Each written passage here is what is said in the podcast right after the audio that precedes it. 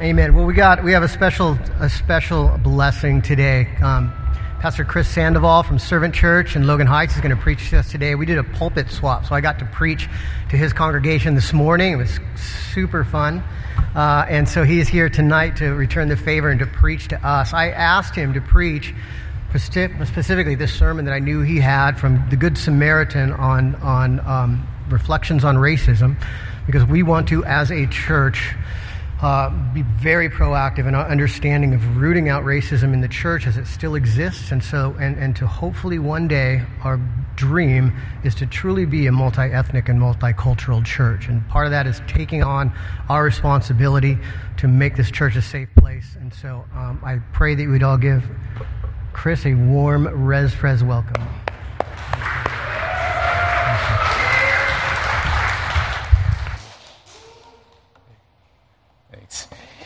Good evening, everyone. You guys are so far away. Holy cow. Um, I don't bite, and I promise I've gotten my shots. So you guys are welcome to come forward if you'd like. Uh, thank you, Rob, for, for having me here uh, this evening. Thanks for preaching and bringing God's word to us this morning. Uh, you guys have no idea what a blessing it is for a pastor to sit down in his church in the pews uh, and hear someone else preach. Um, despite what it may seem like, we don't like to hear ourselves speak. And uh, it's great when someone else brings God's word to us. I want to thank Res Pres also for praying for our little church just down the road. Uh, your prayers are by far the best thing that you can do for us and for our community. So thank you for that. I'm going to jump right into it. Just a let you know our, our church, Servant Church, is named after our servant Savior. A servant Savior who, according to Mark 10:45, did not come to be served, but to serve, and to give his life as a ransom for many. I, uh, I don't tire of telling people that there is no S at the end of our church's name. It's not Servants Church, it is Servant Church because it's in reference to Jesus, not to us. And uh, when Rob asked me this evening to, to speak on the topic of racism, of course, I said yes. Um, it is not just a personal issue for me as a Hispanic man living in the United States, but it's a pastoral issue. As someone who's ministering to a community um, like ours in Greater Logan Heights, Servant Church is specifically focused on serving and loving a community called Greater Logan Heights, a part of San, Diego, just south of here. Uh, most of you, if you grew up in San Diego, were probably told don't stop, don't get off on certain exits, just keep driving south into 5. And if you get off on the wrong, wrong exit, just turn around and get out as soon as possible. Um, for over 100 years, Greater Logan Heights, that's the part of town that we're ministering, has been the place where San Diego has intentionally kept its unwanted people. Intentionally kept its unwanted people. Up until the late 1960s, racially discriminatory housing practices and explicit written codes kept minorities out of the rest of the city and forced them into our part of town, into Greater Logan Heights and nowhere else. Restrictive home covenants were common and strictly enforced in communities like La Jolla, Claremont, Mission Hills, and City Heights. And those covenants read something like this, which I found out in speaking with Rob earlier. He found in his own covenant when he purchased his home words like this No part of said property or any buildings thereon shall be used or occupied by any person not belonging to the Caucasian race, either as owner, lessee, licensee, tenant, or any other capacity than that of servant or employee. Starting with Native Americans and then with the Japanese and continuing with African Americans and Hispanics, our community was where San Diego kept everyone it didn't want. For over 100 years, our community has also been intentionally overlooked and underserved because of race, of the race of its residents. Let me give you just two examples. The freeways and the Coronado Bridge that physically and socially separate our community from the rest of the city were put in place without the consent and without the foreknowledge of the residents of Greater Logan Heights. How would you like a freeway to cut right through your neighborhood, through your community? Let me give you a second example. To this day, to this day, despite having the highest number of children per capita in all of San Diego, despite having over 10 elementary and middle schools, despite having a high school dropout rate of over 50%, despite having 15,000 kids 18 years old and younger, our community still does not have its own high school. We have to ask why. Why don't we have a high school?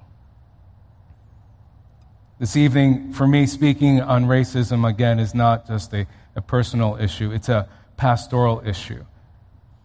It's an issue that affects my neighbors, and therefore it has to affect me as a pastor, and it has to affect our church, Servant Church, because we are neighbors as well.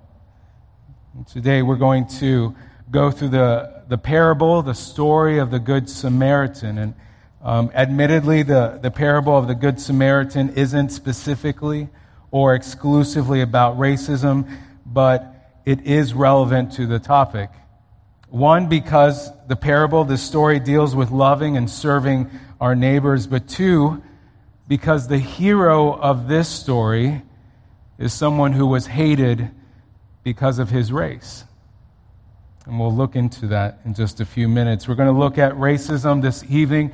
We're going to look at uh, rescue, and then we're going to look at response. And yes, I'm Presbyterian, so the, all three of those start with the letter R.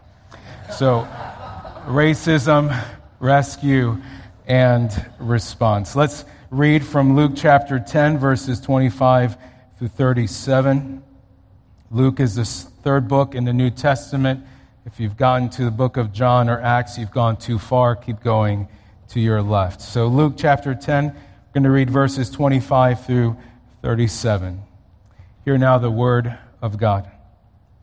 And behold, a lawyer stood up to put him, Jesus, to the test, saying, Teacher, what shall I do to inherit eternal life? He said to him, What is written in the law? How do you read it? And he answered, You shall love the Lord your God with all your heart, and with all your soul, and with all your strength, and with all your mind, and your neighbor as yourself. And he said to him, You have answered correctly. Do this, and you will live. But he, desiring to justify himself, said to Jesus, And who is my neighbor? Jesus replied, a man was going down from Jerusalem to Jericho, and he fell among robbers, who stripped him and beat him and departed, leaving him half dead. Now, by chance, a priest was going down that road, and when he saw him, he passed by on the other side. So, likewise, a Levite, when he, became, when he came to the place and saw him, passed by on the other side. But a Samaritan, as he journeyed, came to where he was, and when he saw him, he had compassion. He went to him and bound up his wounds, pouring on oil and wine. Then he set him on his own animal and brought him to an inn and took care of him. And the next day he took out two denarii and gave them to the innkeeper, saying, Take care of him, and whatever more you spend, I will repay you when I come back. Which of these three do you think proved to be a neighbor to the man who fell among the robbers? He said, The one who showed him mercy. And Jesus said to him, You go and do likewise. Let's pray. Heavenly Father, we we come before you this evening. Father, we ask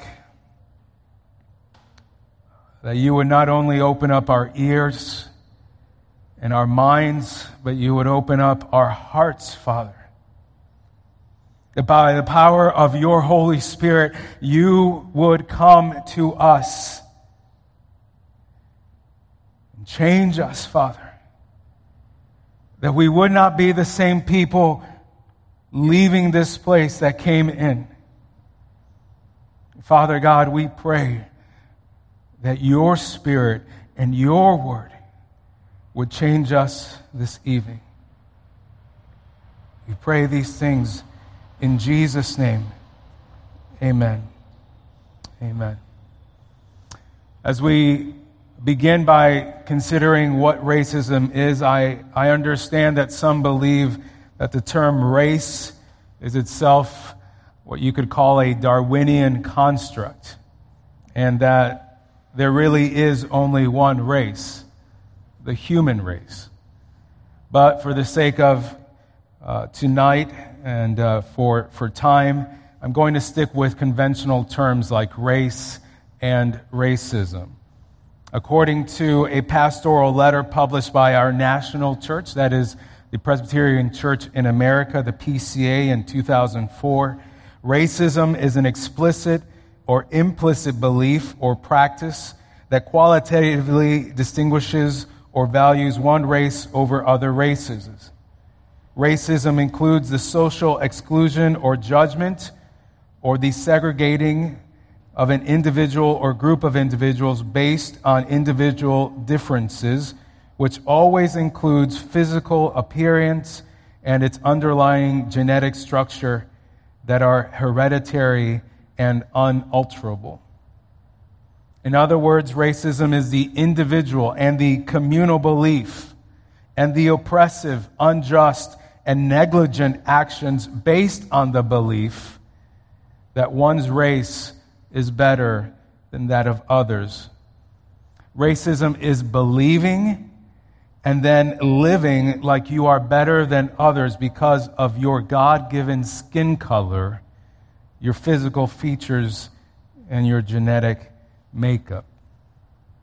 Now, there are a lot of reasons why racism is a sin according to the Bible, but uh, focusing on today's passage, we see that there are three reasons why racism is a sin.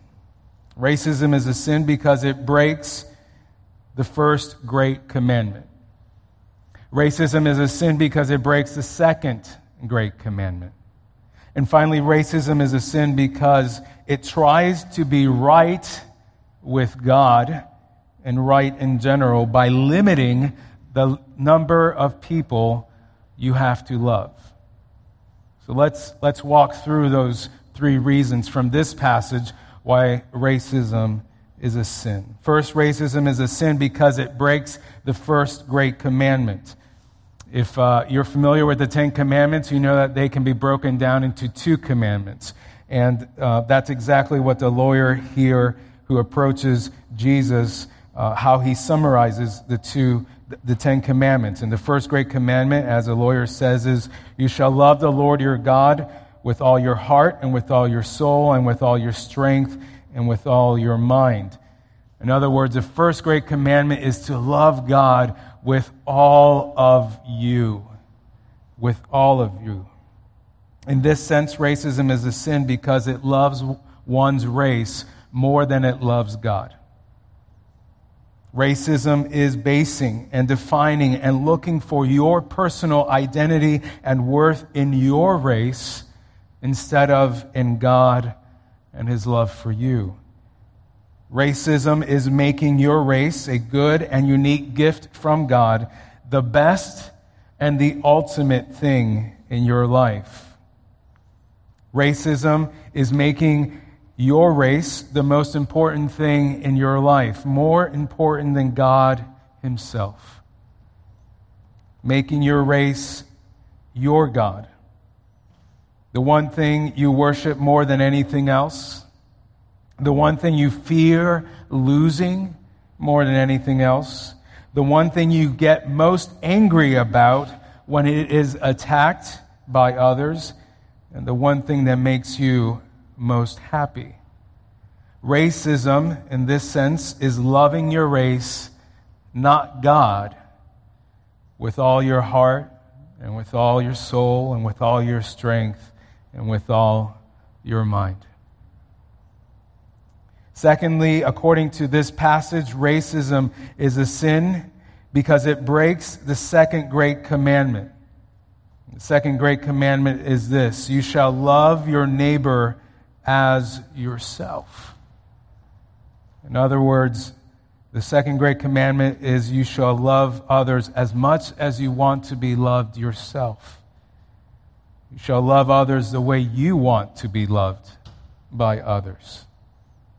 And in this sense, racism is a sin because you love yourself more than you love others based on race. In this sense, racism is believing and living like you are worthy of love more than others because of your race. Racism is believing and living like you deserve more dignity you deserve more respect. You deserve more value than others because of your race, which, by the way, you did nothing to earn or influence. Racism, in this sense, is believing and acting like you are more human than others because of your race. That you are the only one made in the image of God. Racism is denying others dignity, respect, value, love, and service because they have a different race. Something that, by the way, they did nothing to influence or to earn. Racism is believing and living like people of other races are less human than you are, and that they are not made in the image of God racism in our hearts and in our actions. Like the robbers in the story that we read, strips others of their dignity, beats others as if they were less than human, and leaves them for dead. Racism in our hearts and in our actions, like the morally upright religious leaders in this story, ignores others neglects to care for others, and is more concerned about personal comfort, convenience, social cleanliness, and the status quo than it is about others. And finally, from this passage, the third reason why racism is a sin is because racism tries to be right by limiting love to a select few people. If you remember in this passage, the lawyer um, wants to justify himself. That's what that's the language that Luke uses here. The lawyer wants to justify himself. He wants to make himself right and good enough to inherit or to receive the reward for being right. And so he asks Jesus, Who is my neighbor? Who is my neighbor? In other words, Jesus, what is the minimum number of people that I have to love to make myself right with God and better than others? Jesus, give me a list of specific people that I have to love. Jesus, in other words, who is good enough to be my neighbor? And this is what racism does.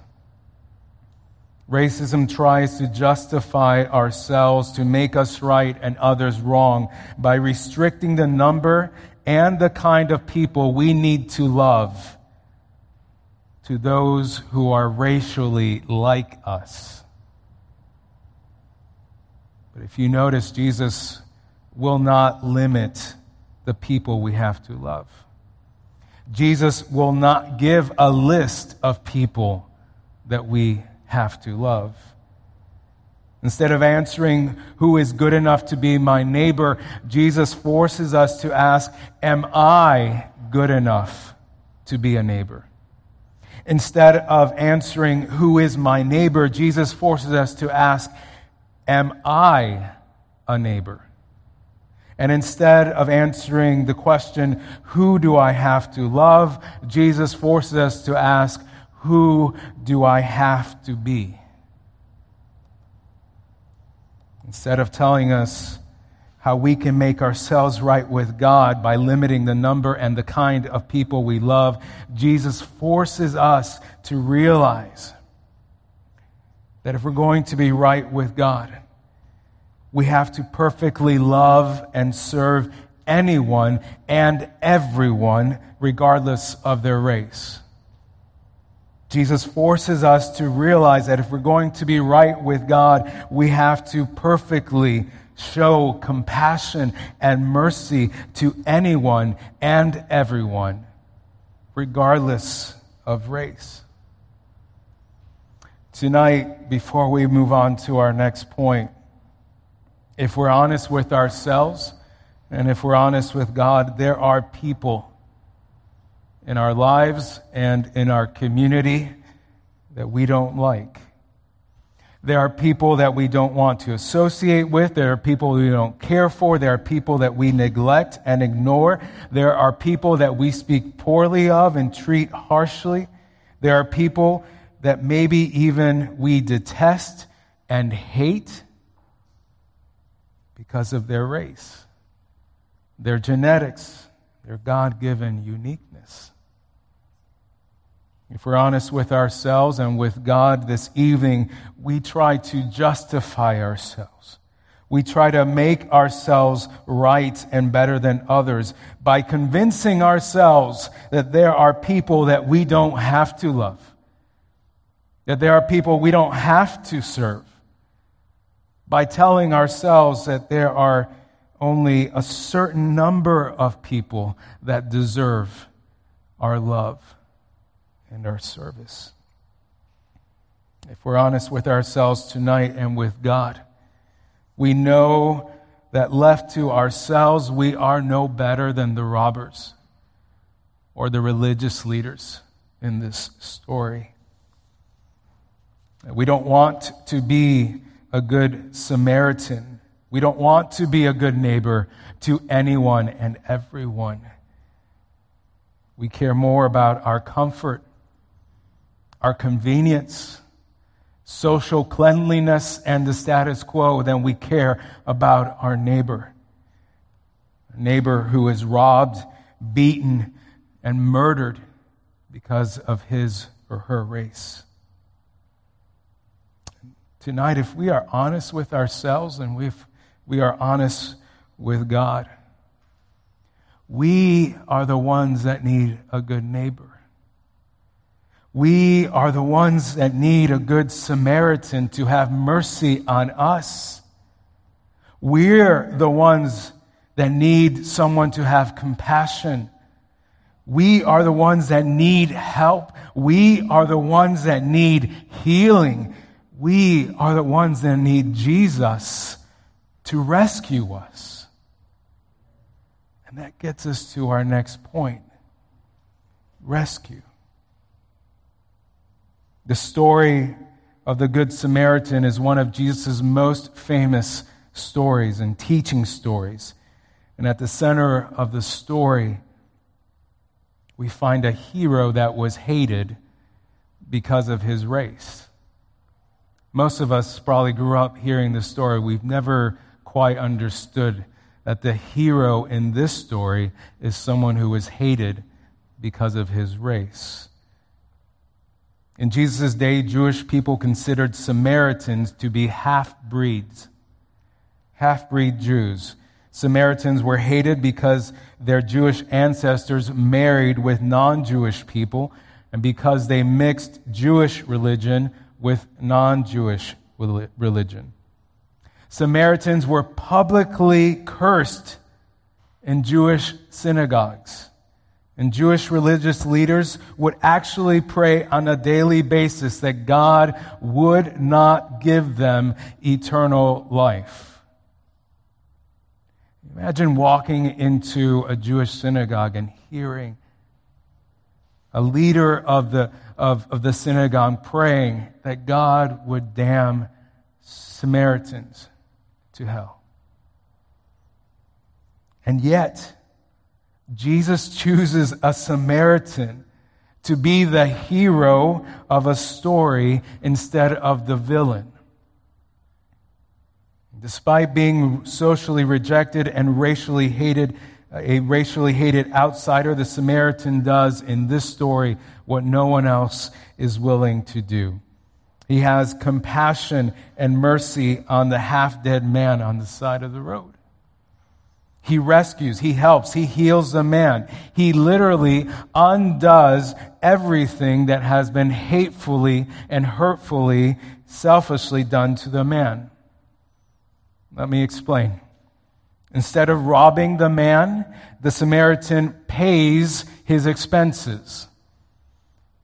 Instead of leaving the man to die, the Samaritan stays with him and makes sure that he lives. Instead of abandoning him, the Samaritan promises to return. And more importantly, in every way, the Samaritan doesn't just undo what everyone else has done. The Samaritan doesn't just make right what everyone else has made wrong. But in this story, the Samaritan sacrifices himself in order to save and to serve the helpless stranger. The Samaritan sacrifices his time. He sacrifices his safety. He sacrifices his money. The Samaritan in this story becomes a servant and he risks his own life to save the life of a fellow human being. What's more important for us this evening is that in the story of the Good Samaritan, in the person of the Good Samaritan, we see a reflection of Jesus himself. We find in this story the hero of our story. We find in this story a hero who, although he was an outsider hated by his own people, willingly came to serve and to rescue us from our sin and rescue us from our death. In this story, we find the story of Jesus who sacrificed himself, not just his time, not just his sa- safety, not just his comfort, but his own life that we might live. That we, not, that we would not be dead anymore as we think about racism today. As we think about racism in general and racism in our hearts, we have to look to Jesus to rescue us. We need him to rescue us from the very reason that racism exists at all. We need him to rescue us from our sin. We need him to rescue us from our selfishness and our self centeredness and our hateful and our hurtful sin against God and others. And so this morning, I want, or this evening, I want to ask you do you need Jesus to rescue you? Do you need Jesus to be your good Samaritan? Tonight, do you recognize that you need to be rescued? from death, like the oppressed and neglected man in this story. Tonight, do you recognize that by yourself you are no better than the robbers and the religious leaders in this story? Tonight, do you recognize that you need to be rescued by Jesus? And for those of us who do confess that we need to be rescued. And for those of us who, who uh, clearly and publicly acknowledge that we need Jesus to be our good Samaritan, the story But more importantly, the sacrifice of Jesus requires a response. A response. That gets us to our last point this evening. If we have been selflessly, mercifully, compassionately, and sacrificially rescued by Jesus, we must go and do likewise like Jesus tells the lawyer at the end of the story. We must do our best as individual Christians and as Jesus' church to undo all the hateful and all the hurtful things that have been done to our neighbors and by our neighbors, regardless of their race. We must make right what has been made wrong. We must selflessly and sacrificially show mercy and compassion to our neighbors. And let me give you a heads up. Tweeting about this and posting on Instagram is not going to be enough. Just a little heads up this evening. It's going to take something far more sacrificial far more time consuming and far messier. It's going to take your life, an entire life that daily loves and daily serves others as Jesus has loved and served us. At Servant Church, we are trying individually and as a church to daily love and serve our neighbors who have been demeaned, degraded, and despised because of their race. Let me just give you three examples. First of all, by God's grace, we started a church in our community. We started a church in Greater Logan Heights because a Christ centered grace filled church shouldn't only be for certain people of a certain color, education, or social status.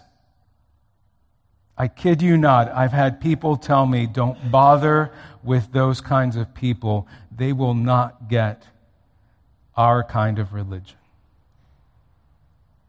So we started a church where people thought we shouldn't start a church. By God's grace, Servant Church has started a Christian counseling organization that is specifically focused on the needs, mental and spiritual and otherwise, of our community. Why? Because Christian counseling and care shouldn't be limited to those who can afford it or those who can travel long distances to access it. Let me give you another example that by God's grace, as Rob mentioned, we are trying to start a reading club to help the kids of our community right there around the school where we worship on Sundays to read and to learn about Jesus. Because we believe that reading, and more importantly, we believe that reading the Word of God is not just a privilege for a few people, but it needs to be a blessing for many. I'm not listing these things to, to boast or to brag about our little church. I'm listing these things to give you an idea of what can be done on a very practical level to fight racism, but more importantly, to love and to serve your neighbor. And all these things and a whole bunch of other things that we're trying to do, they're going to take a lot of time they're going to take a lot of money. They're going to take a lot of energy. And they're going to take a lot of life. If we're going to love and serve others like Jesus loved and served us. And you can love your neighbor too. You can love and serve your neighbor as a church, as an individual, because you have the gospel. You have God's grace tonight, which means that you can do more than just fight racism. You can love and you can serve like Jesus has loved and served you. I want to be very clear tonight as we wrap things up. The gospel that saves us is also the gospel that calls us not just to fight racism in our hearts and in society, but to daily, sacrificially love and serve others regardless of race. And we do it not because we're trying to justify ourselves. We do it not because we're trying to be right with God. We do it precisely because we are already justified with God. We do it precisely because we are already right with God through Jesus Christ, our servant Savior, and our perfect neighbor. Let's pray. Heavenly Father, God, we come before you this evening as those who too often try to justify ourselves by limiting the number of people that we want to love. Father, we come to you this evening as those who break the first great commandment by loving ourselves more than we love you. We come to you this evening, Father, as those who break the second great commandment, as those who do not love others as we love ourselves. Father God, would you shine the light of your grace into our hearts? Would you cut out the racism in our hearts, in our church? Father, would you replace that racism with grace? Father God, we ask that you would forgive us for neglecting our neighbor, for passing him or her by on the other side of the road because it was more comfortable and convenient for us. Father God, would you forgive us because we so often are more concerned about social cleanliness and the status quo than about our neighbor. Father God, would you turn our eyes to Jesus?